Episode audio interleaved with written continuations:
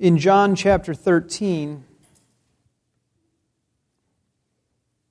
last week, we studied the statement that Jesus loved his own who were in the world to the end. And the larger context is that Jesus is going to his death and he's preparing his disciples for that event. But the immediate demonstration of that love is the love feast that they celebrate together, where Jesus' humility allows him to love his disciples by washing their feet. And this week, we're going to return to that same passage and we're going to learn from Peter how not to respond. One of the delightful things about Peter is that generally Peter teaches us how not to respond to things. Um, he's like the, the son who says he won't do it when the father says, go mow the yard, but then later goes and mows the yard. Right? Uh, so it's not just that we learn from Peter how not to respond, but that we also see what repentance looks like. For the sins that are he's out there with, you know, his sin is just out there in front of everybody, and and he's he's so helpful to us that way. And yes, again this morning uh, we learn by watching Peter how not to respond. But we're also going to look further at that foot washing that Jesus does and seek to understand the meaning of it. Right? There is more to Jesus washing the feet of his disciples than we saw last week, where we were looking at the fact that his love made him be willing to serve in very humble ways his disciples. So there's, there's that very practical thing that we saw last week, which is love one another. Love one another in such a way that there's nothing that's too low for you to do for one another, right? But there's also this theological side to it where there's, there's a, a deeper meaning to what Jesus is doing that he explains in the process to Peter and to the rest of the disciples, and also recorded for us by John. So please stand for the reading of God's word from John chapter 13. We'll be reading verses 1 through 20. Now, before the feast of the Passover, Jesus, knowing that his hour had come that he would depart out of this world to the Father, having loved his own who were in the world, he loved them to the end. During supper, the devil, having already put into the heart of Judas Iscariot, the son of Simon, to betray him, Jesus, knowing that the Father had given all things into his hands, and that he had come forth from God and was going back to God, got up from supper and laid aside his garments, and taking a towel, he girded himself. Then he poured water into the basin and began to wash the disciples' feet and to wipe them with the towel with which he was girded. So he came to Simon Peter. He said to him, Lord, do you wash my feet? Jesus answered and said to him, What I do you do not realize now but you will understand hereafter. Peter said to him, Never shall you wash my feet.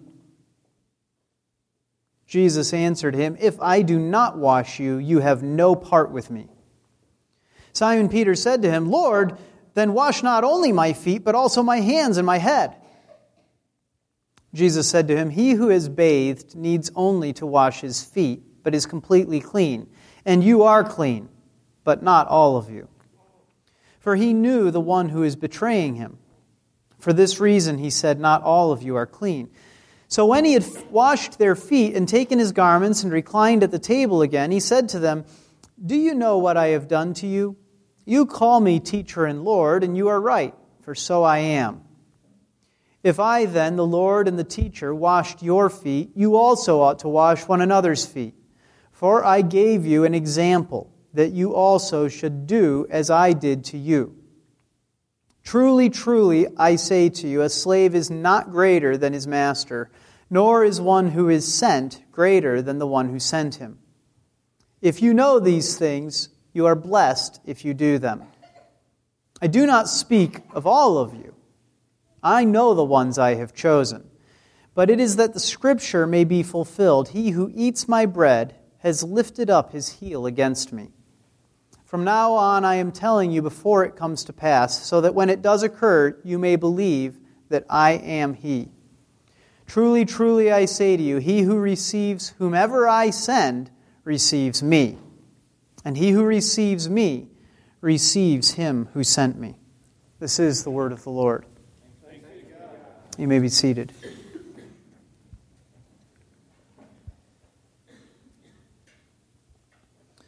The central meaning of the foot washing is, as we saw last week, that love leads to selfless, humble service. So Jesus is demonstrating by his actions to the apostles, his disciples, that they need to stop being so self centered they need, to be stop, they need to stop worrying about their own honor, about which of them is the most important disciple, about which of them is the greatest. And instead of worrying about that, we are to imitate him in this kind of loving service that puts other people's needs ahead of our own desire to be important. And Jesus explains all of this in verses 13 through 17 that we just read. he asks them if they understand, and then he gives them the explanation, right? But before that, while Jesus is in the process of washing the disciples' feet, Peter responds with astonished resistance to the idea of Jesus washing his feet.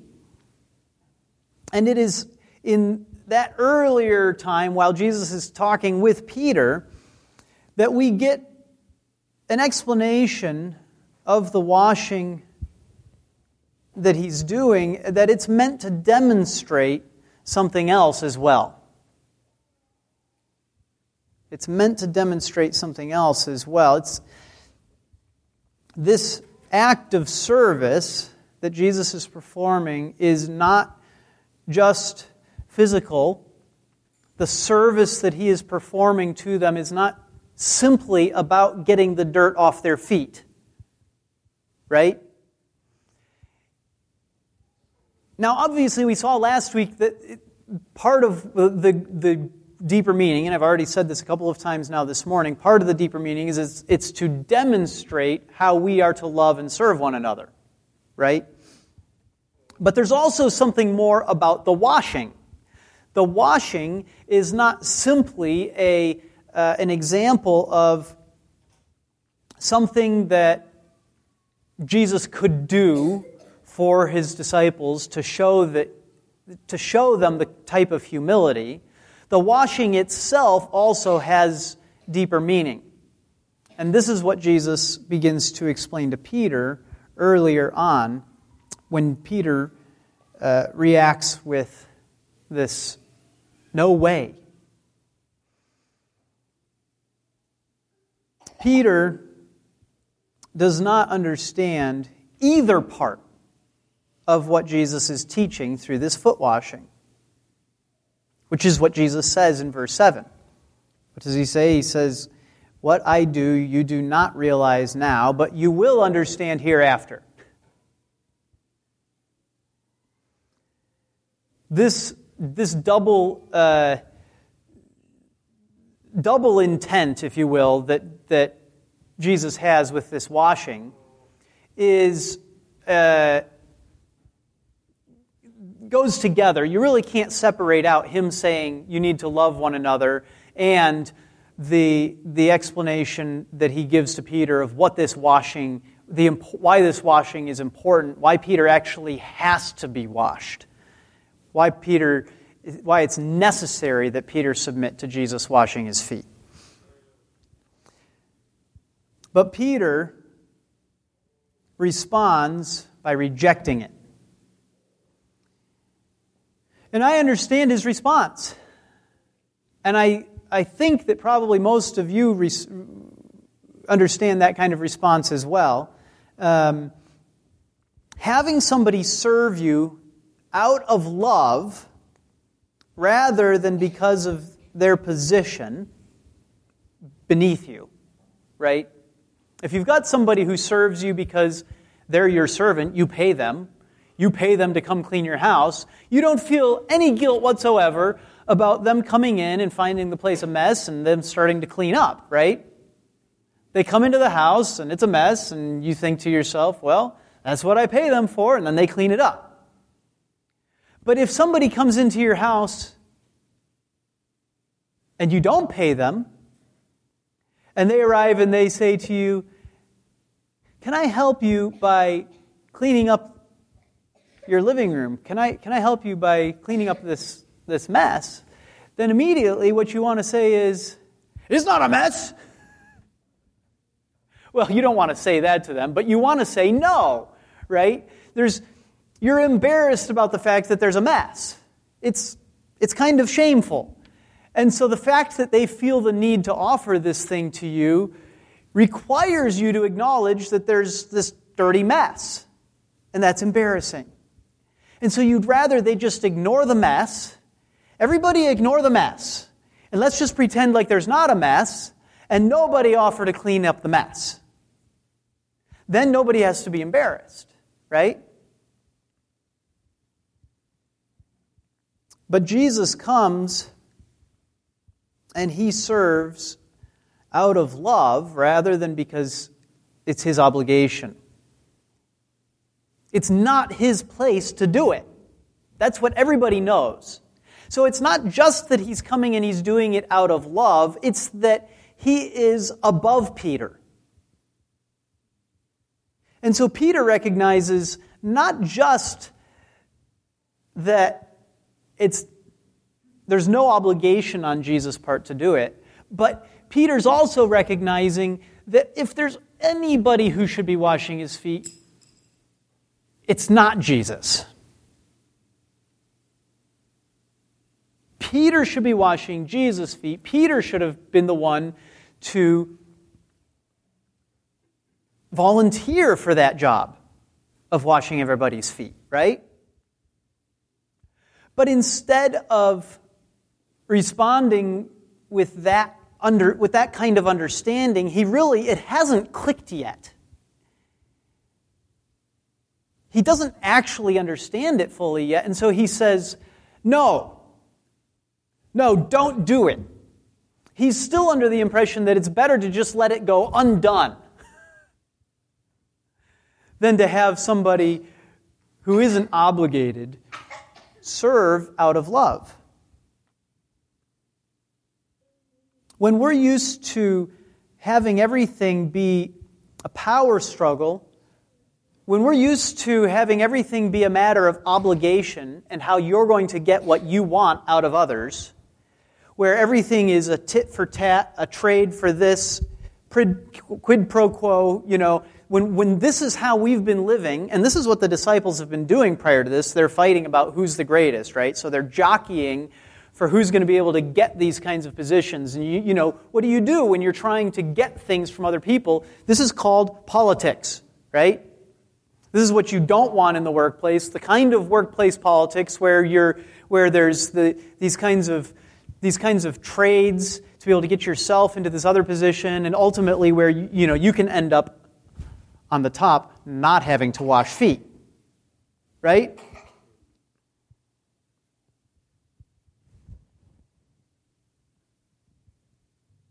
when that's what you're used to, then an act of service that flows out of love is a brutal swipe against everything that, that you've been doing when you're acting that way.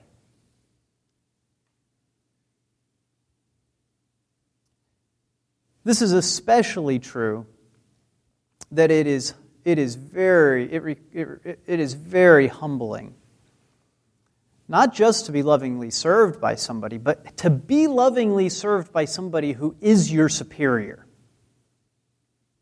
Peter is very much under Jesus. And he knows that. And he's just going, No, don't do it. I don't want you to do it. Well, I've had my feet washed before, twice. Once in a church service here in good old modern US of A. And nobody needed their feet washed when we did this in the church service that I was at. Everybody's feet were clean, right? Now, granted, there undoubtedly were some people there who had stinky feet. Because stinky feet is just a part of feet, right? Some people have them. But nobody needed their feet washed.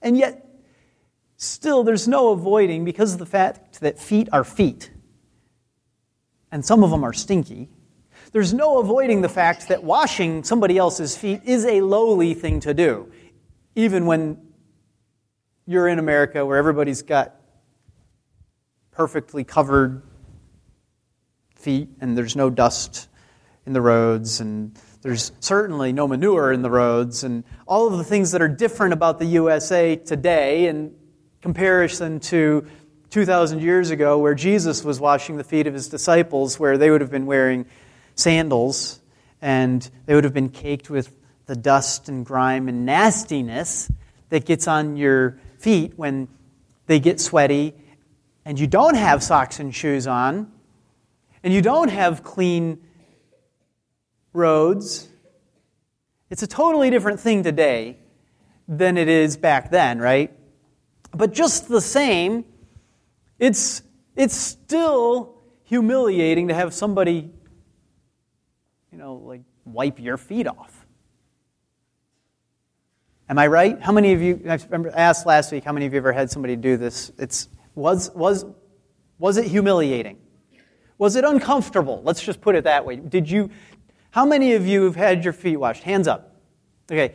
How many of you were just, just happy with it and, and felt totally comfortable? All the hands go straight down.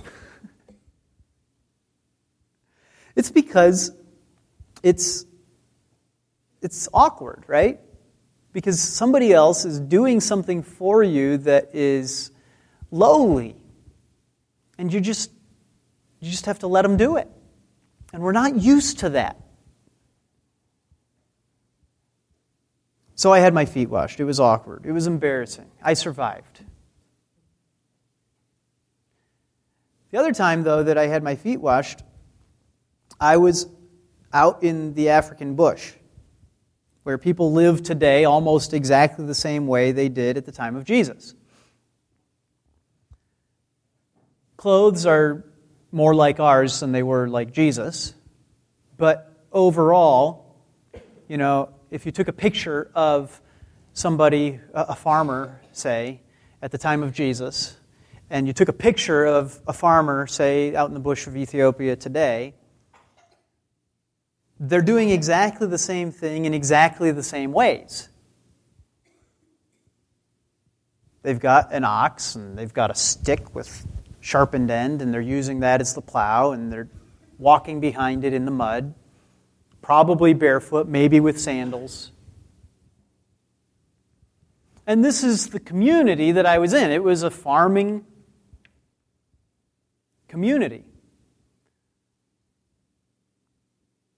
Pastors had gathered from around the area, walking for miles, to study Old Testament survey under a friend of mine, a missionary, who would drive to the area and camp for a week to teach these men. And then they would set up another time, a month or two out, and he'd come back and he'd camp for a week in a tent and teach them again.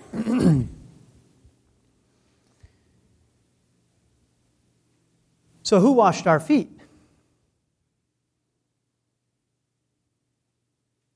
Some women of the village. So it's a little Christian village. And all of a sudden, after dinner, there was they were, they were just washing our feet. And thankfully, I had a friend there, you know, who could tell me A, what was about to happen, and B, what was going on, and C, how to respond to it, right? I mean, that's helpful. And he said, essentially, now they're going to wash your feet. Ready or not? Here it comes. And so, you know, I had to take off my shoes and my socks, and they washed my feet. And it was a very different thing having your foot washed by somebody who knows what foot washing is supposed to be compared to foot washing that happened here in the United States. Foot washing here in the United States, nobody knows what in the world they're doing. They're like, uh, some water uh, and some, and I'll wipe it off. Okay, next, right? But these women were practiced at foot washing. And they were practiced at foot washing for the very reason that this was a necessary part of their life still, because they walked in the dirt and the mud with sandals and animal feces all scattered around. It was part of their life, just like it was part of the life of the disciples, that there was foot washing. And so, you know what? Foot washing is a, a dirty, grimy, nasty affair. And it's, and it's something that uh, is actually somewhat painful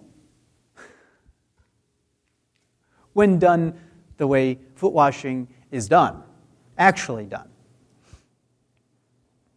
It requires you to get through the mud and the, and the muck and the dirt and the grime. And so there there they are with, with their bare hands and they are scrubbing up and down on your foot hard, wiping back and forth. And, and if you if you're thinking of the hands of, you know, uh, somebody who lives in the United States, you're thinking of the wrong kinds of hands. If you duct tape Brillo pads to their hands, these are the hands of these women. They, they cook over fires and they work hard in the fields and and so their hands are very very hard and calloused and so I lost a substantial amount of skin and hair off of my legs in the process of this foot washing. It hurt. I was shocked. I, I was not expecting this, right? I, I didn't know what was coming. And the irony, of course, is that still my feet didn't need it.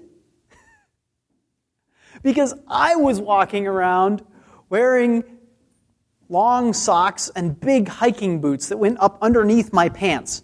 Not only were my feet untainted by dirt, but so were my legs.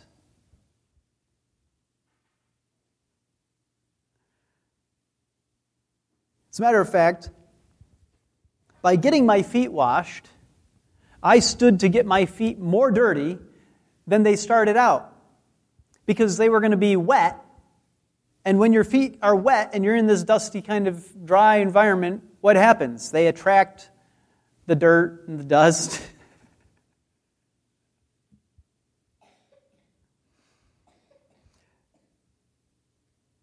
and so it was awkward and it was embarrassing again. And I truly understood the service of Jesus Christ in a way I never had before. For a variety of reasons. One, because I finally understood what foot washing was for the first time. But two, because I saw it actually demonstrated by these women in a way that we never could here in the United States. And it's not simply because um, there it actually made sense. Because remember, did it make sense for them to clean my feet?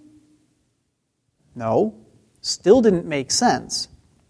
And yet, even though they knew that as well as I did, I mean, I just, it was so embarrassing sitting there with this woman washing my feet, and she's like doing her best to scrub them, you know, what, scrub the white off of me.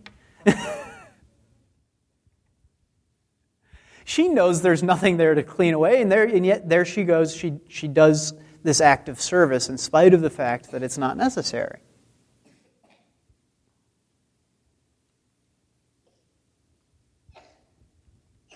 And she was willing to do that for me in spite of the fact that it was completely unnecessary. And it made their service all the more loving. They didn't avoid the service just because I didn't need it.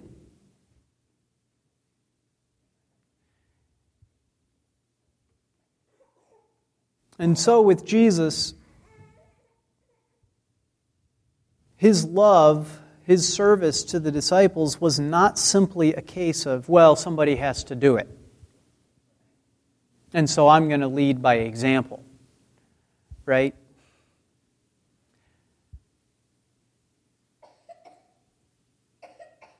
It's the same with these women that served us. As if there isn't enough that they've done for me.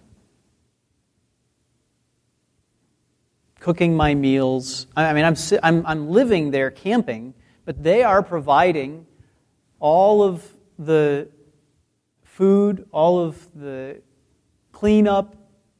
They're doing all kinds of stuff. Do they really need to do this unnecessary thing for me, too? And so I wanted to reject their service. Just like Peter wanted to reject Christ's service, right?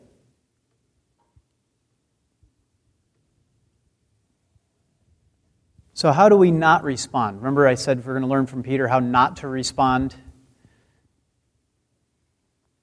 Well, probably none of you are going to face the kind of situation that I faced of being in the middle of the bush in Africa and having a, a godly Christian woman wash your feet, right? But is there Christian loving service that happens here? Absolutely. Are there people who are seeking to serve you? Yes, there are. Are there people who are seeking to serve you who are better than you?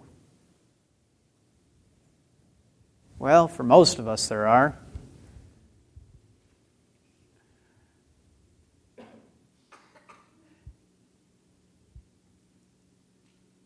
Those women were better than me. You, you understand what I'm saying?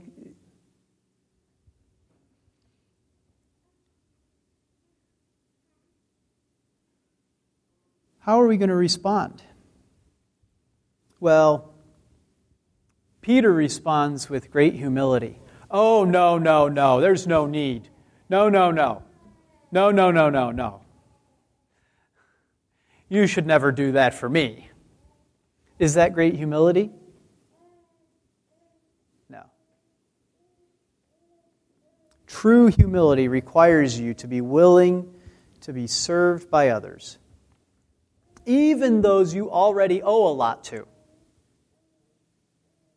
What did Peter owe to Jesus? Everything.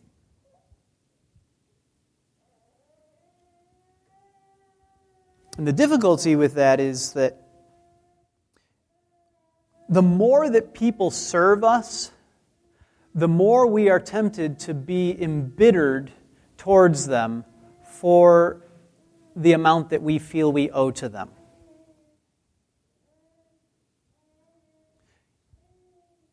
when you feel that people have done a lot for you, eventually you reach a point where you're like, you know, people have done enough for me. I really don't want to feel like I have a continue, you know, continually growing debt of obligation to the love of others. I'd rather it just stop at this level. I know I can't ever pay it back anyway, but could we just have that debt stop growing? Do you guys know what I'm talking about? We, that's, that's not humility. That's Peter's response. Peter's looking at Jesus and going, You know, uh, you've done enough. Let's just stop it here. Let's not also add on there that you got on your knees and wiped my feet down. And that's just too much. But what is that? Well, that's pride. It's our pride that prevents us from being indebted to somebody through their service of love. It is refusing to learn the lesson that Jesus is seeking to teach of not keeping track of these debts, of who owes who what, because these are debts of love. These are, this is service of love, right? And so there is, there is no debt to be repaid.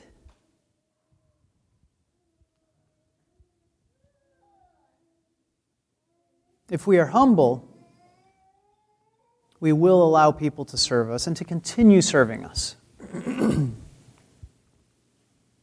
I find myself doing this. I, I, mean, when you, when you, it's easy with Peter and thinking about foot washing to make this all into big stuff, right?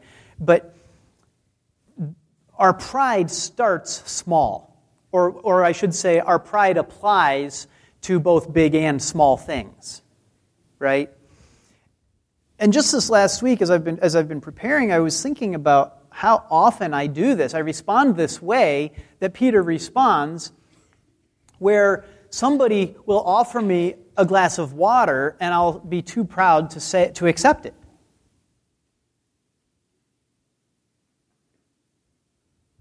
It's absurd to lie and say, no, I'm, no, I'm fine thanks. Or, or, or to say, no, I'll get it myself.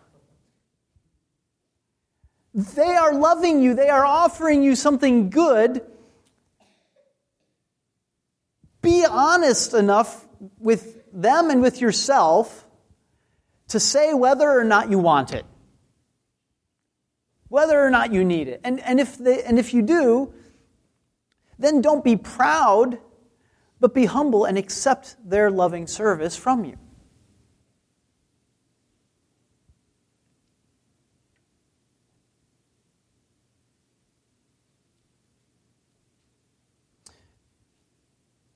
Now, are there times to say no, to refuse to receive something from somebody, a gift? Yes, there are. And if you think about the Proverbs, the warnings about uh, eating with the rich versus eating with the poor. A lot of it comes down to love, or whether this is coming from love or not, right? But that's all to the side. Get your pride out of the way and accept the service of others that's coming out of their love for you. Now, what does that service look like? Well, it can look like all kinds of things. In this case, it looks like Jesus washing their feet.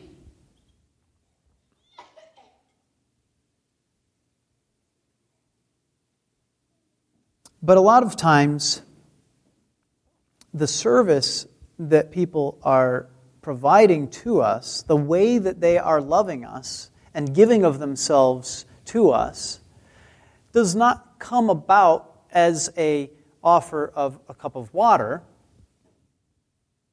but it comes out as a rebuke of our sin or an exhortation to turn aside from some behavior or a disciplinary act, right? And so, love, loving service, can take all kinds of different forms.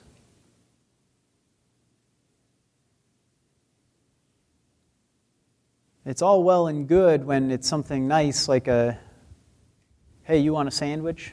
You want some you want some water? But when it's let me sit down with you again and talk to you about this. And you're thinking, no, no, no, no, no. Not only do I not like sitting down and talking with you about this, because it's uncomfortable and unpleasant, and I don't want to think about my sin again, or I don't want to think about having to fight it, or what that's going to look like. Not only that, but I already owe you so much. No, I'm done.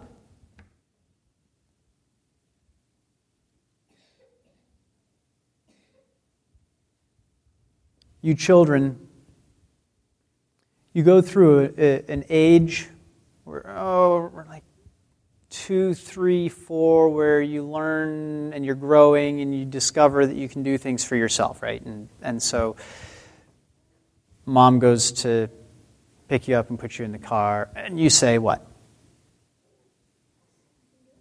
I can do it. Or if you're in a, a, a bad mood or just a naughty child, not, oh, not I can do it, but I can do it myself. Right? Now, we've all gone through learning to do things ourselves, and this is a necessary part of life, and, it's, and you need practice. And so children learn to assert themselves and attempting to do things themselves, and this is a good thing, right? That, that we learn, that we learn to do things ourselves. And yet,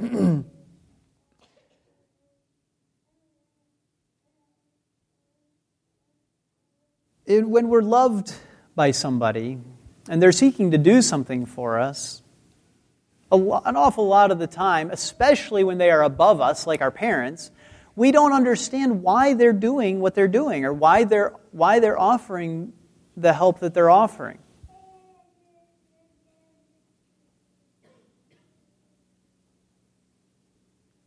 And you older kids have even experienced this with younger kids where you try to help them keep from disobeying and you put your arms around and say, Don't touch it, you know, and, and you're trying to keep them from getting a spanking, right? You guys ever done that? You see a four year old grab a one year old, wrap the arms around, don't, and, and then they get knocked over and they bang their head, and the one year old turns around and hits the four year old, and the four year old's crying. And right, there, this, is, this is the result of ultimately rejection of help because we don't understand why we need help or we're intent on not being helped. That we don't need this. And so Peter is convinced that he doesn't need this. I don't need your help in this area, Jesus. This is unnecessary. Well,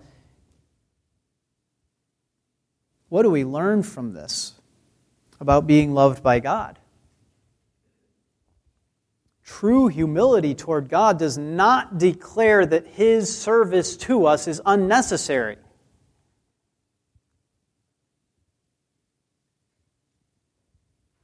True humility is willing to receive service from God in the way that God has sent it and not reject it. Peter was not willing for Christ to love him in that way. He was demanding that Christ could only be and do what Peter expected, what Peter felt was necessary what Peter understood. And God's loving service to us is often as far beyond our understanding as the one year old being helped by the four year old, not to mention the 16 year old or the mom or the dad.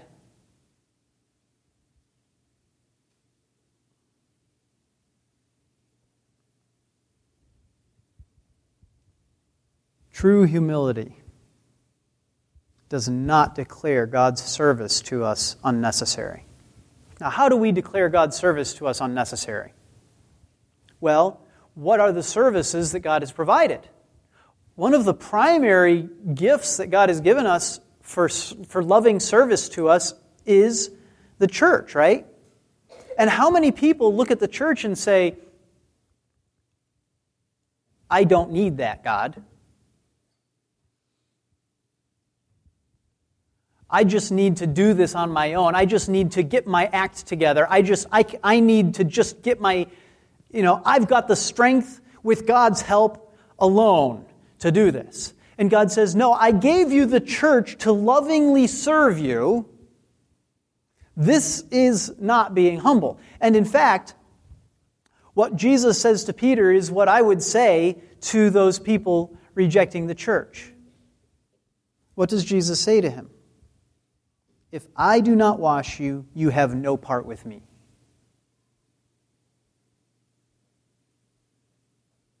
Those who reject the church of Jesus Christ reject Jesus Christ. And this is what we see at the end, really, when Jesus says, He who receives whomever I send receives me, and he who receives me receives him who sent me. Who did Jesus send? He sent apostles, pastors, teachers, evangelists. To, to what? To establish his church.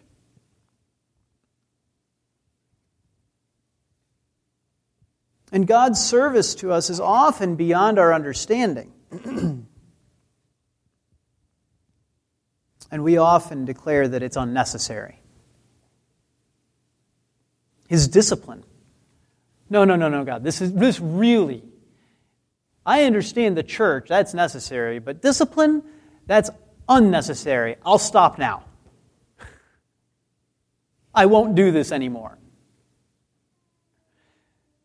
And Jesus says, If I don't wash you, you have no part in me.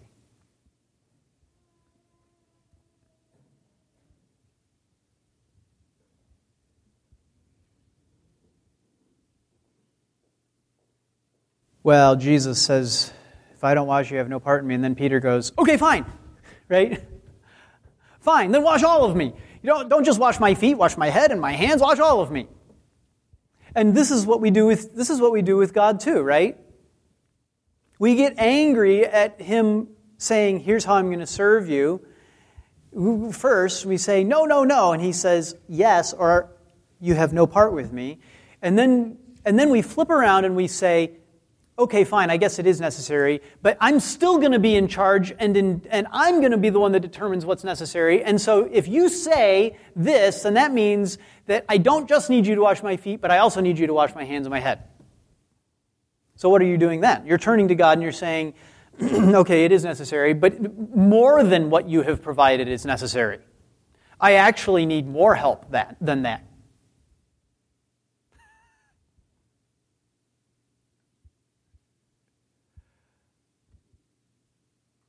And so, and so it is with kids when you're helping them get dressed, right?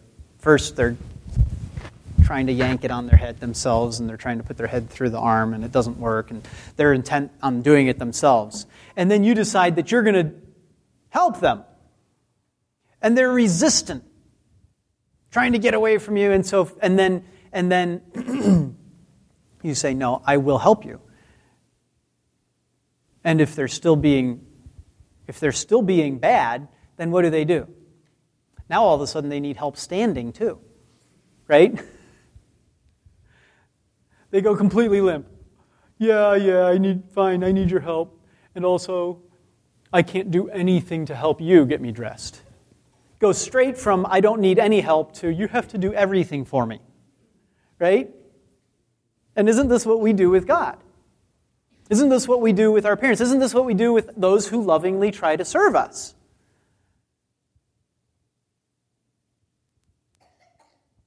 You, the person comes into your house and says, Can I help you clean this up? And at first you're like, I don't want to be embarrassed like this. And then you want to turn around and you want to just say, I can't possibly be expected to keep my house clean. You, you, this is, it's a good thing you came to help. I, I really, unless somebody comes and helps, there's just, there's no hope of me actually maintaining my house.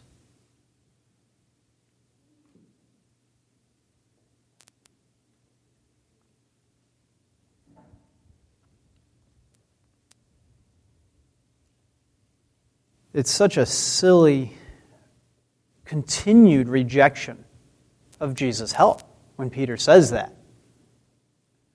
Fine, wash my head and my hands. Jesus is going, You don't need your head cleaned. You don't need your hands cleaned. Your feet are dirty. That's why I'm cleaning your feet. And now that requires us to look at the meaning of that cleaning, that foot washing. What else does it mean?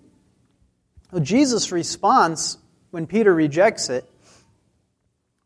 makes it, any, makes it clear that this is anything but a your feet are dirty, I guess I'll clean them event. Jesus says that if Peter won't let him clean his feet, he cannot have any part with him.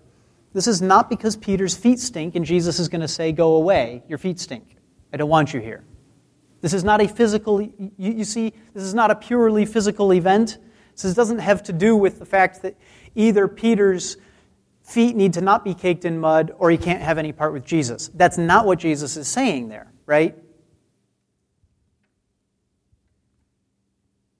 This isn't really about Peter's feet any more than it's about our feet. This is about Peter's need and our need for ongoing sanctification. In the context, Jesus is there with the 12, right? His apostles, the disciples. And they were true Christians. They were people who had believed, and yet they needed further washing of their pride. They needed further washing of their grasping after honor among men and before God, right? And so, through this foot washing, Jesus was teaching them the necessity of loving service of one another, and for Peter or us to refuse to be further sanctified in this area, to learn, refusing to learn what Jesus is teaching at that, po- at that point of service, right?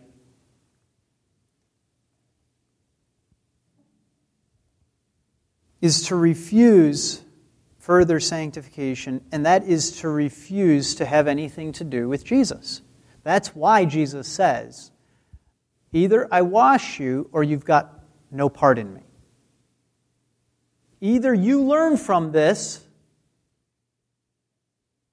Either you continue to grow in sanctification, either you continue to be willing to be taught by me, or you're not my disciple. And so, regardless of how far you've come in your faith, regardless of whether you were baptized as a baby or baptized last week, regardless of your family background, regardless of your church attendance, if we refuse the washing, the continuous washing of growing sanctification, then we are refusing, rejecting Jesus. And yet, Jesus knows who is chosen. That's what he says.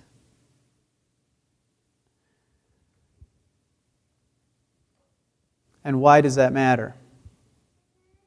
Well, it matters because He will finish the work that He began in you if you are clean. Daily sin makes our feet dirty, right? If we are, if we are all clean, then it's just our feet that are dirty. We, are not, we, we do not require justification again. We do not require baptism every time we sin.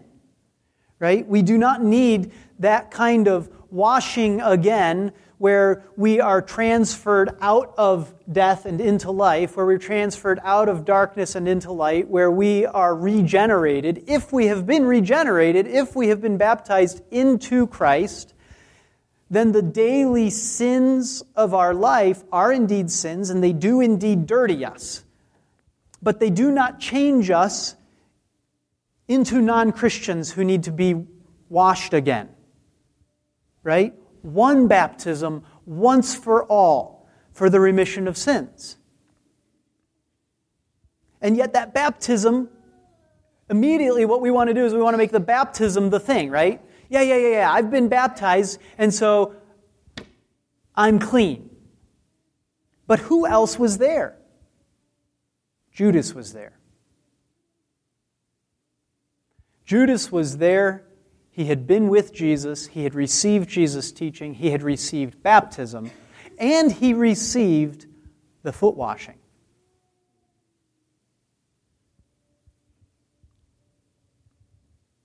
Being clean is not automatic by being at church. Being clean is not automatic by being baptized. And what does being clean mean? What Jesus is saying is remember, uh, John is writing this about what it means to actually believe, to actually be a Christian. Coming to church does not actually make you a Christian.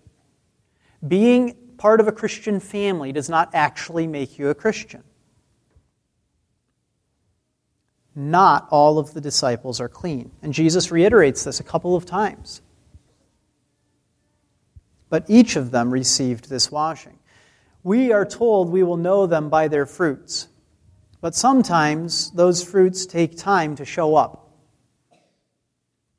Right? Judas' fruit is finally demonstrated this night when, after having been washed, he shows that he's not clean and he rejects Jesus.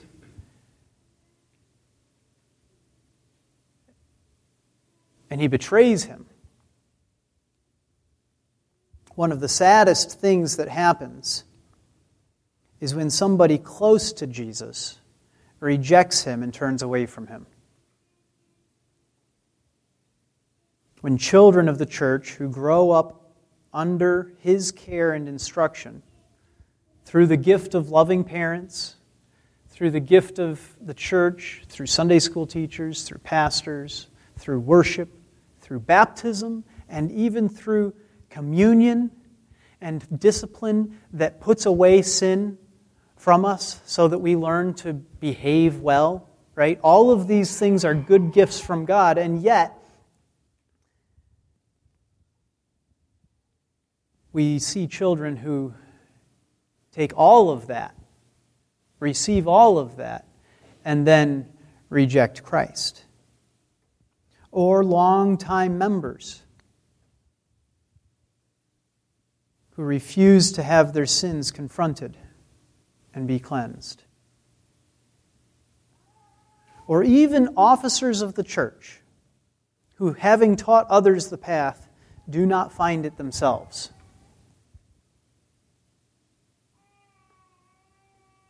These are sad, sad events. Judas betraying Jesus is a sad, sad thing. And so in verse 17, Jesus says, If you know these things, you are blessed if you do them.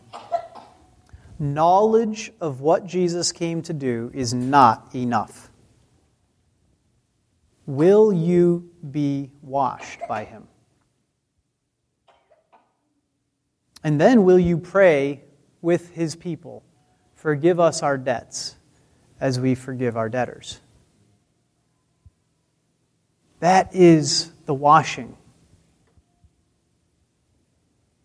Having seen your feet and how dirty they are, trapped, entangled in the sins that so easily entangle us, right? Will you drag them out of the clay once more by his strength for him to wash them?